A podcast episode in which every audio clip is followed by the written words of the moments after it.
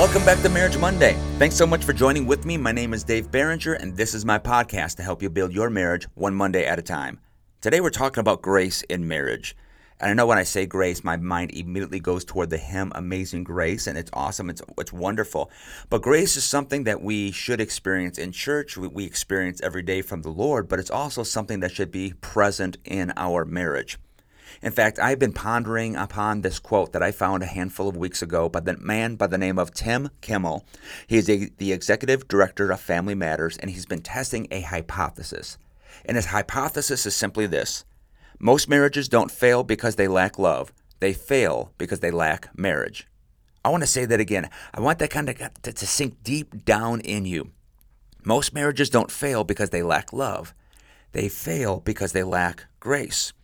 In fact, it's the author and speaker uh, J- Justin Davis, um, and I love reading his stuff. I've read his stuff for years. He says this: When grace is missing from a marriage, three words dominate the relationship, and these are the three words: "You owe me." How true is that? When we no longer show grace, when grace has not permeated our lives, really what ends up coming out of our lives is that which is now left inside of us, and it's that pride that launches out, You owe me. You owe me quality time. You owe me a date night. You owe me sexual fulfillment. You owe me this type of communication. You owe, you owe, you owe. And we don't live in grace. Now, grace, the, the simple definition of grace is unmerited or unearned favor we are given something that we don't necessarily deserve, but we're, we are given it because it's what's right. And our spouse needs grace. Here's the news flash you need grace. We both need it, and we need to see it not just understood, but exercised in our relationship. So, what does grace look like? Let me give you a handful of things of, of what grace looks like in your marriage. Uh, first of all, giving someone the benefit of the doubt. Giving your spouse the benefit of the doubt, that's grace. What about granting forgiveness?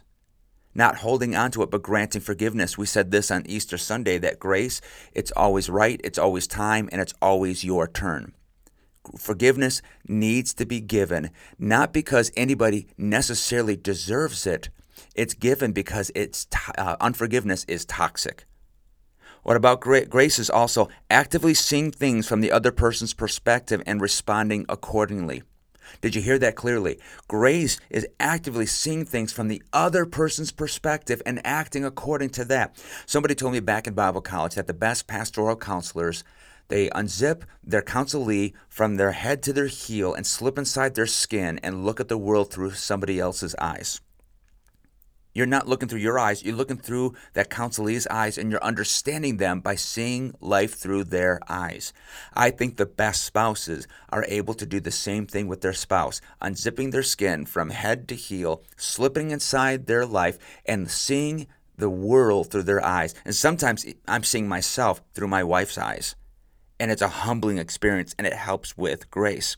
Grace also does this it allows for differences. It allows for differences in a very kind and respectful way. You and your spouse, you are different.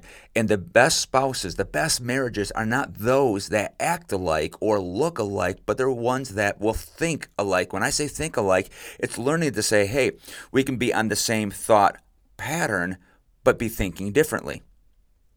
We can have the same thought that we need a healthy and a unified marriage, but we can see things from a different perspective. You can have unity without uniformity. I say that in church. I say that to boards. I say that to teams when I talk about leadership. You don't have to have uniformity to have unity. Grace also stops bringing up the past. Stop bringing up what has happened. If you have forgiven it, then stop bringing it up. If you have let it go, stop bringing it up. Stop inflicting your present marriage with past mistakes. Move forward. Grace also doesn't jump to conclusions, and grace doesn't make assumptions. What about this? Grace serves and expects nothing in return. Grace is trusting each other. And you might say, well, Dave, we, we have broken trust right now, but that's where trust has to be worked on by both parties. I have never seen a situation in a marriage for which only one partner needed to work on something and the other one just watched. If it's a marriage issue, then it's a marriage togetherness issue. And if you need to work on your trust, then you have to work on it together. Well, he's the one that broke the trust. Well, you know what? He is going to need to work hard. He's going to need to do things that are going to build up trust. But you, as the wife, need to give him opportunities to build that trust. It's a together thing. And it's vice versa. If you're the one, wives, that broke the trust, husbands, you got to give opportunity. This is how grace works. How about this? Grace is keeping the big picture in, in your perspective by asking yourself the question Is this issue worth all of the emotional energy? Sometimes we are spending emotional energies on issues that are not very important, but you just simply want to win the argument.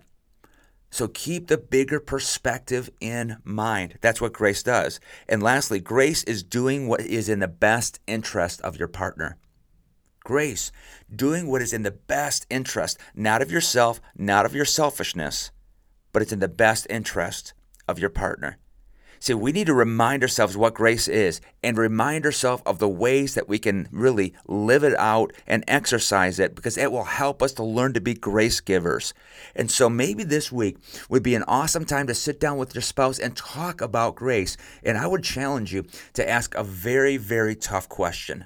Now, don't just blindside your spouse with this question, but at the same time, I need you to be prepared to ask it and also to receive what they may say. Ask yourself or ask your spouse the question What area do I not show a lot of grace?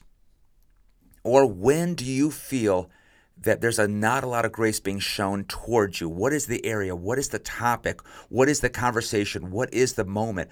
That's a very, very tough question to ask because what may come your way may not feel right, but it's going to actually be very good. Because if we actually want to see grace lived out and we want to see grace exercised, we have to be willing to hear what are the areas of our marriage where I am showing the least amount of grace.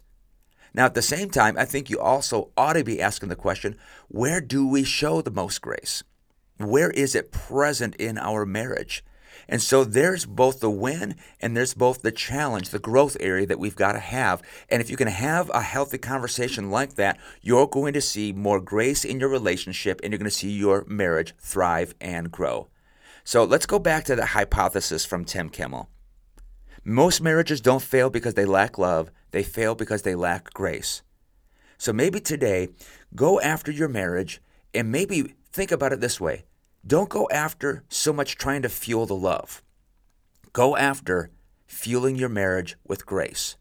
Because I've learned this in life after almost 24 years of marriage is that if I do the activities that really build a healthy marriage, the feelings of love follow when I'm actively pursuing my spouse, when I'm serving my spouse, when I'm actively loving my spouse tangibly, when I'm showing my spouse grace, those feelings and the passions follow the right actions.